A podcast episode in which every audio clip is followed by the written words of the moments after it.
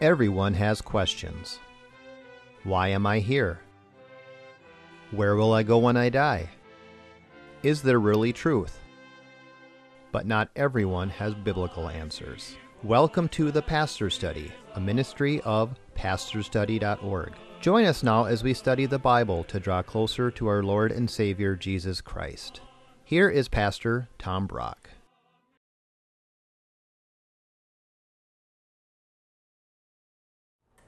Welcome to the Pastor's Study. When I was eight years old, I remember my mom took us four kids into the living room, sat us down on the couch, and said, Really, kids, tell me, tell me the truth. Is 40 old? and we said, No, mom, 40's not old. Well, then when I was 19 years old, my 53 year old dad died of a brain tumor. And I remember people coming up at the funeral, Oh, your father was so young. And I remember thinking at age 19, he wasn't young, he was 53. well, now that I'm well past 53, I thought we would do a show on Does the Bible have advice about growing old? And it does. So let's, everybody watching the show is growing older. Let's get into the topic. What does the Bible say about growing old? Let's pray first. Father, we do pray that if people are watching this at age 8 or 88, that your Holy Spirit would speak to us about growing older. We ask in Jesus' name. Amen. I saw a bumper sticker on a car. I have been young and I have been old, and one thing I know younger is better. and I saw that now. Is that true? Do you know the Bible teaches the exact opposite? Listen to Ecclesiastes chapter 7, verse 1. The day of one's death is better than the day of one's birth. Let me repeat that. The day of your death is better than the day of your birth. In other words, advertisers and Hollywood have been lying to us. So here's the first lesson younger is not better, according to the Bible. Now, that's not to say there aren't thorns in old age. I mean, I remember a week where I visited four elderly people. One had lost most of her mind, another person was in physical pain, two more were on death's doorstep. So there are thorns in old age, but those four people are closer to the gates of paradise than we are. Better is the day of one's death than the day of one's birth. John Quincy Adams was the sixth president of the United States. As an old man, someone met the retired president in the streets of Boston and said, How is John Quincy Adams today? John Quincy Adams responded, John Quincy Adams himself is quite well, sir, thank you, but the house in which he lives is presently being dilapidated. It is tottering upon its foundations. Time and seasons have taken its toll, nearly destroyed it. Its roof is pretty well worn out. Its walls are much shattered, and it trembles with every wind. The old tenement is becoming almost uninhabitable, and I think John Quincy Adams will have to move out of it soon. But he himself, John Quincy Adams, is well, quite well, thank you. In other words, Christians, no matter what happens to our body, it is well, it is well with my soul. And there's a saying the world is waiting for the undertaker, Christians are waiting for the uptaker. there's a poem. This frail old shell in which I dwell is growing old, I know full well, but I am not the shell. What if my hair is turning gray? Gray hairs are honorable, they say. What if my eyesight's growing dim? I still can see to follow him who sacrificed his life for me upon the cross of Calvary. What should I care if time's old plow has left its furrows in my brow? Another house not made with hand awaits me in the glory land. My hearing may not be as keen as in the past it may have been. Still, I can hear my Savior say, Serve me till the night is day. So the first lesson is younger is not better. And now we, that leads us to the second lesson about old age. This comes from Paul the Apostle. He's writing his swan song, his last letter, 2 Timothy chapter 4. He says to young Timothy, Timothy, I have fought the fight, I have finished the race, I have kept the faith. So here's the next lesson about growing old serve God till you die, like the Apostle Paul did. You know, now and then as a pastor through the years, I've said to an elderly person, Do you mind teaching Sunday school this year? And sometimes I'll get the response, Well, you know, I, I did that for years. Let the younger people do it. I've done my time. And I'm thinking, Well, what are you going to do with the rest of your life? Play canasta? Um, you, we are to serve God till we die. Um, Psalm 71, verse 18.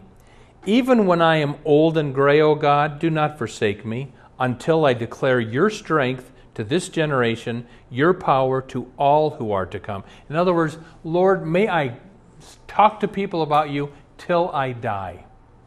Recently, I called 98 year old Pastor Harold Salem and talked to him on the telephone. Some of you see his TV show right before ours comes on, others, others of you. But he's got a TV show all over the country. He preaches every week on television, and he's 98 years old. And I called him up this week and we talked, and I said to him, I just want to tell you, you're an inspiration for me. And he said, Tom, tell him the word retirement is not in the Bible. so I, I, I just want us to, to know that no matter what age you are, God's got something for you to do. I remember as a real little boy, we had an old Sunday school teacher. And I just remember sensing as a little boy, that old man loves us kids. And then he got sick, went into the hospital, we never saw him again. I don't know. They didn't tell us. My guess is he died. But what a way to die, teaching Sunday school. Some of you know who Pastor John Piper is. He's kind of a famous preacher. He writes a lot of books. I know John a little bit. Years ago, I went to his church to visit. He and I are speaking in the church lobby after church. And a, a, a person comes up and says, uh, Pastor John, do you remember when you preached a sermon saying that when you retire, you shouldn't buy a Winnebago and vacation the rest of your life away, but you should do some Christian ministry in your golden years? Do you remember preaching that sermon? John says, Yes. And he said, You see that older couple over there? They had just bought a Winnebago before they heard your sermon. they left church feeling convicted. They sold their Winnebago. They now have a Christian tract ministry handing out Christian literature. Christian, let your golden years be the years you serve the Lord. So, younger is not better. Serve the Lord some way till you die. Third piece of advice about growing old comes from Luke chapter 2. Anna was a widow at age 84. She never left the temple, serving God night and day with fastings and prayers. And then, if you know the story, old Anna got to see Jesus, the baby, before she died. Here's the next lesson be in church until you die. Anna was. And the Bible commands us to be in church. Hebrews chapter 10 do not forsake the assembling of yourselves with the other Christians in church.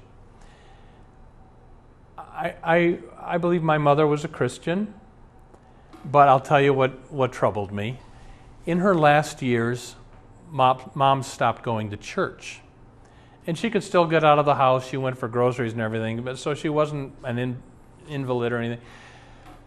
But it troubled me that mom kind of just stopped going to church in her last years. But then I knew another woman at the church that I served. Her name was Dee.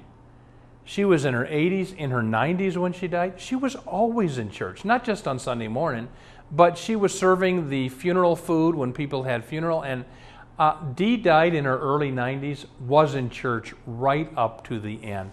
And you know who the, the backbone of the church is? It's not really the pastor or the elders, It's the white haired saints, it's the Annas and the Simeons who were in church praying, fasting, and serving the Lord that way. So, my, my encouragement to you is if you're retired, stay in church and find something to do to serve the Lord in your golden years. There's a story of an old curmudgeon who owned a publishing house in England. And finally, at age 70, he decides to retire. And the people he worked with were overjoyed because he was difficult. but they gave him a big going away party, big dinner, and one by one they each got up and talked about what a wonderful man he was. And he got up to speak at the end, and he said, I had no idea I was held in such great esteem. I think I'll stay on. well, you know, in a sense, Christian, we should be that way. We should, God holds us in great esteem. He has given every one of you something to do while you breathe. Let's not give up. Let us wholeheartedly serve the Lord till the day we die.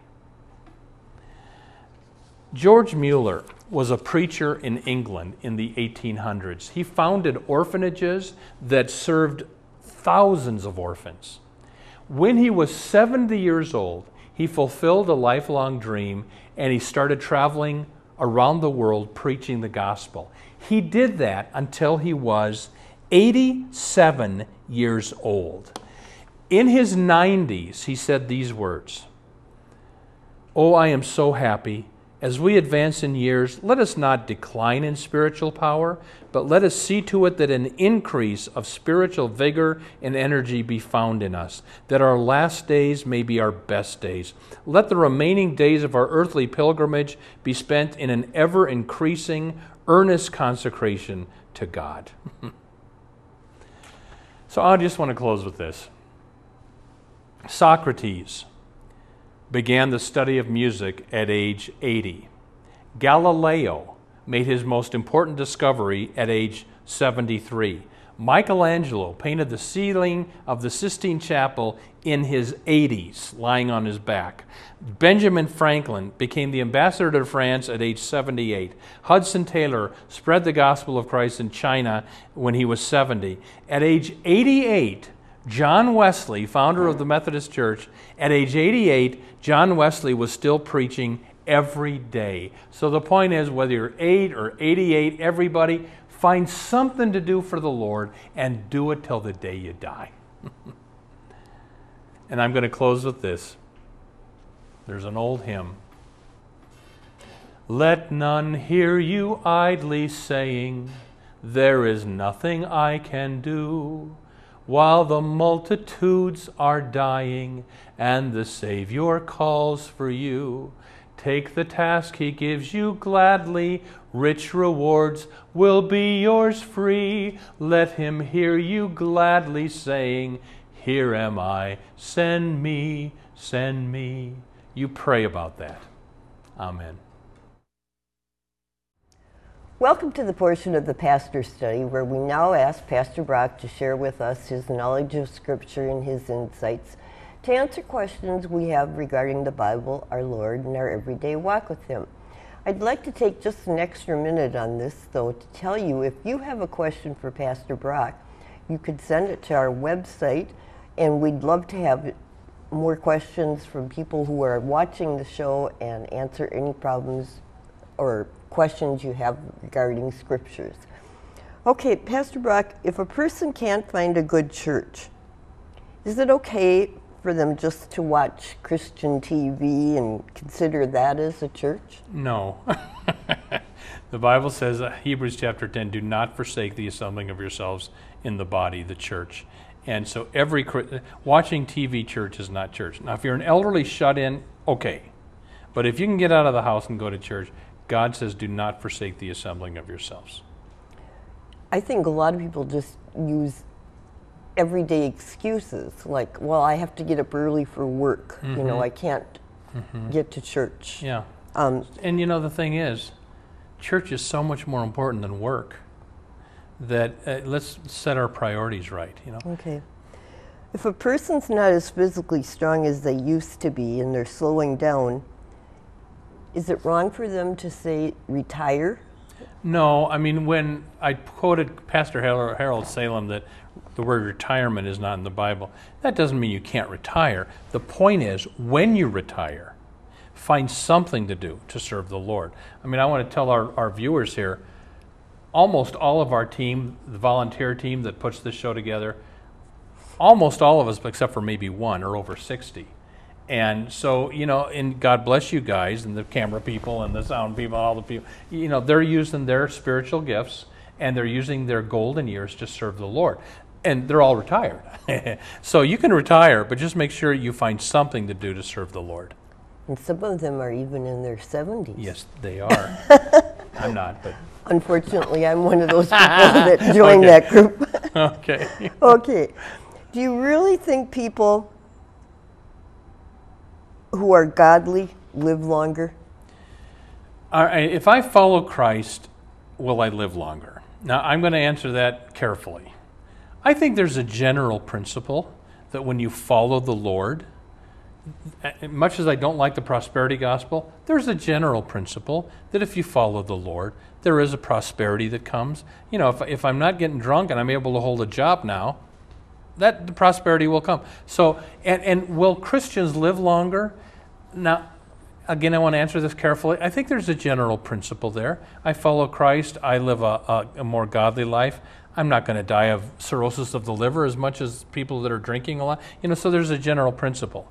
Having said that, Jesus was about 33 years old when he died. Um, the Christian martyrs throughout the centuries have been often young when they died, so there's no guarantee. But often, because you are following the ways of the Lord, you will live longer.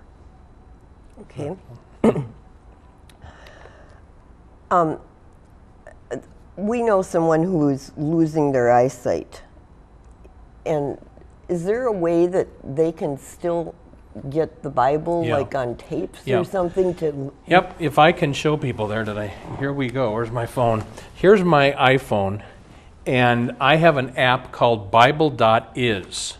So when I'm laying in bed at night and can't sleep, I wake up at 2 a.m., I'll push the button and it'll read the Bible to me.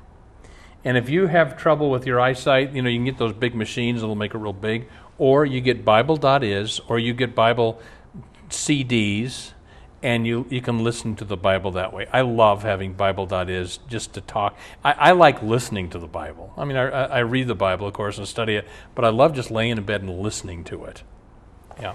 One person said to me that they can't read, as- see as well anymore, so they, they aren't reading their Bible, but they like to watch TV shows that are Christian TV shows. Mm-hmm. That's good too. You and bet. you know, for an older person, that's Sure. one way of hearing Yep. things too. That's good. You know, I this is maybe a strange question, but people have kids and now they have grandchildren. If your children aren't bringing your their grandchildren, our grandchildren, to church and getting them involved, is there a way for a parent to deal with their kids, children. care their kids. You got to be delicate, of course. Um, but if you're the grandparents and your children are not bringing your grandkids to church, I think you pray about any opportunity that you have to get those kids into church. You know, kids, the, the choir's putting on a Christmas concert during the service this morning. Would you come? You know, and, and then, I mean, for instance, Jackie, I'm, I'm the godfather to my niece and nephews and and now they're old. But when they were growing up, I would send them Christian books. I would sit down when I saw them because they lived out of town and try to share the gospel with them. Um, on their birthday, you send them maybe a new Bible, you know, whatever. But uh, sadly, if you've got kids that aren't raising their kids to follow Christ, that's just uh something you got to pray for them, of course. And I'm going to pray for these my grand my god kids till I die. But it's kind of sad, isn't it? Yeah. Yeah, and but you know the thing that's hard too is that in this day and age, our children who are adults are more concerned that their children are involved in all the wrong things. It seems like. I mean, like you can have basketball, you can have hockey, you can have all the sport things and that, and not and have time for church. I know. And Jackie, this happened, I'm going to guess maybe 25 years ago, when all of a sudden people were not in church with their kids. And these are Christian people. And I said, Well, how come you and your kids aren't in church on Sundays anymore? Well, they schedule hockey practice on Sunday morning. And, and I, I thought two things. Two, you know, it used to be that the, the uh, schools kind of respected the church although I don't know that that's true anymore. But they kind of respected the church and wouldn't schedule things on Sunday mornings. So that's sad. The other thing that's sad is, I'm sorry, what's your priority? Do you want your kids to follow Christ, or is it more important that they know how to play hockey? Sometimes you got to make some tough choices as parents. You know, and the thing is, is that kids are entering sports things though at a younger age, mm-hmm. just to introduce them to sports mm-hmm. now. But those are like conflicting with church time. Yeah, and I ju- you just, I think you make you got to make your decisions and make your priorities for Christ. Yep. Okay. Have you got any suggestions for some books that you could buy for children that would help them? Yep. You know, while they're young. Uh, you go to the Christian bookstore, and you know what I loved as a, I loved comic books as a kid. They've got a whole thick book of the Bible in comic book form so if I had kids, that's what I would give them. That's what I'd read to them in bed. Is you go to a Christian bookstore and say, "Do you have that bu- big, thick comic book of the Bible?" you know, you've been talking about some of the uh, apostles and that, and, but what happened to the apostle Paul? The apostle Paul, we don't know for sure because it's not in the New Testament. But early church history said that about 67 A.D Emperor Nero, who was kind of out of his mind, he was so evil, beheaded the Apostle Paul during one of the persecutions. So that's the, that's the earliest history on it. How about Timothy? Timothy, I'd have to look up. I'm not sure what happened to him. Peter, according to early history, was crucified upside down. All of the, uh, you know, there, there were 12 apostles. Judas betrayed Christ, so now we're down to 11 apostles. But all the apostles, according to early church history, were martyred except for one. Oh, really? And that was John, mm.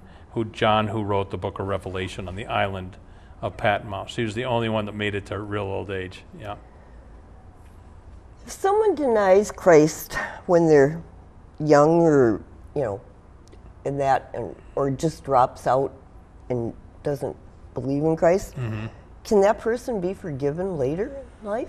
All right. If if they deny Christ publicly, can they be forgiven for that later? And the answer would be yes, because Peter did that. The Apostle Peter three times, times yeah. denied Christ, repented though. I mean, here's the thing Judas never repented. Judas betrayed Christ. I think, had Judas truly repented, he would have been forgiven and he'd be in heaven, but he never repented. Peter three times betrays Christ, but he repented. So there was forgiveness for Peter. And if somebody denies Christ, Jesus said, basically you can say a word against the Son of Man, me, and you can be forgiven, but you can't blaspheme the Holy Spirit and be forgiven. You know, Tom, we've talked before about persecution and that there's people being persecuted all over the world. Mm-hmm. But is persecution good for the church or bad? No, I, you know, we don't want persecution. We pray. F- in fact, Paul says to Timothy, Pray for people in authority that we Christians may live quiet and decent decent lives. So here's the way I pray Lord, please give us good government all over the world so the gospel can spread and so Christians can be uh, uh, protected from persecution. Still, Jesus said it's coming. And even though we can pray God prevent it, sometimes Jesus said it's going to come. And so uh, they, they say, there's an old saying, the blood of the martyrs is the seat of the church. In other words, when the world starts killing Christians and Christians are standing up to their faith, that's when the gospel spreads. So, yes, in a sense, persecution is good for the church because for some reason it makes people see there must be something to this Christianity if people are dying for it and people get converted. Hmm. Yeah. I hadn't thought about it in those terms. Mm-hmm. Um, Let's see, I had one more thing and now I'm trying to think what it was. Uh-huh. we can update people. All right, let's update on what's happening. Yeah. Everybody, in a few months, this TV show will be on the air for 30 years. And Jackie and I have been doing this a long time, and our volunteers have too. And what happened about seven years ago is we've always been on in Minneapolis, but seven years ago we went national, and we're on in various cities across the country. And it's because of, of you praying for us and you being generous with your with your giving. And um, just we we would ask you to continue praying for us more people are seeing this show than ever now, but we don't want to cut back. And when the finances got, go down, we have to uh, pull out of certain stations. So, would you pray for us that we wouldn't have to do that? If the Lord nudges you to support this ministry, you can either send a, a gift to the address that'll come up in a minute, or you just go to pastorstudy.org, two S's, and people give through PayPal on that. Um, all of the TV shows you see are on our website. So if you have a friend who needs to see our show, go to the website. You can see all of our TV shows for free on the website. So that is, so just again, we're just uh, so appreciative of you, our viewers, and your prayers for us. We're appreciative of your giving that helps us reach many people with Christ. We get so many wonderful letters from people that have been blessed by our show. And there are a lot of people that can only watch us because they're shut ins, they're in their 90s or whatever. So just uh, thank you for, for doing what you do. Thanks to our volunteers. We got, we, we got a volunteer staff. Everybody's a volunteer in our ministry, but little old me. I do get a modest salary. Everybody else is volunteer. And when people support our ministry, overwhelmingly it goes to buy airtime because it's expensive to be on television. So we got 38 seconds left, Jackie. Would you like to sing a song? No, I don't think they'd want to hear my voice, but I, I really appreciate the opportunity that this ministry has given us to meet people who want to come alongside and partner with this mm-hmm, ministry. Mm-hmm. Um, I'm amazed by people who stop me in the street and things like that. It's just not my lifestyle usually. but God bless you until we're together again next time. Thank you for watching the Pastor Study. You can watch more of our programs at pastorstudy.org. We are on the air preaching the gospel of Christ because of our generous support of you, our viewers. Would you consider supporting our ministry? You may do so at pastorstudy.org or write The Pastor Study, P.O. Box 41294, Minneapolis, Minnesota 55441. May the blessing of our one triune God, Father, Son, and Holy Spirit be with you today and always. If you've been blessed by the Pastor Study, would you consider a tax deductible gift to help us reach more people with the good news of Jesus Christ? You can donate at our website, pastorstudy.org, two S's, or mail a check to the Pastor Study, P.O. Box 41294, Minneapolis, Minnesota 55441. May the Lord bless you and have a wonderful week.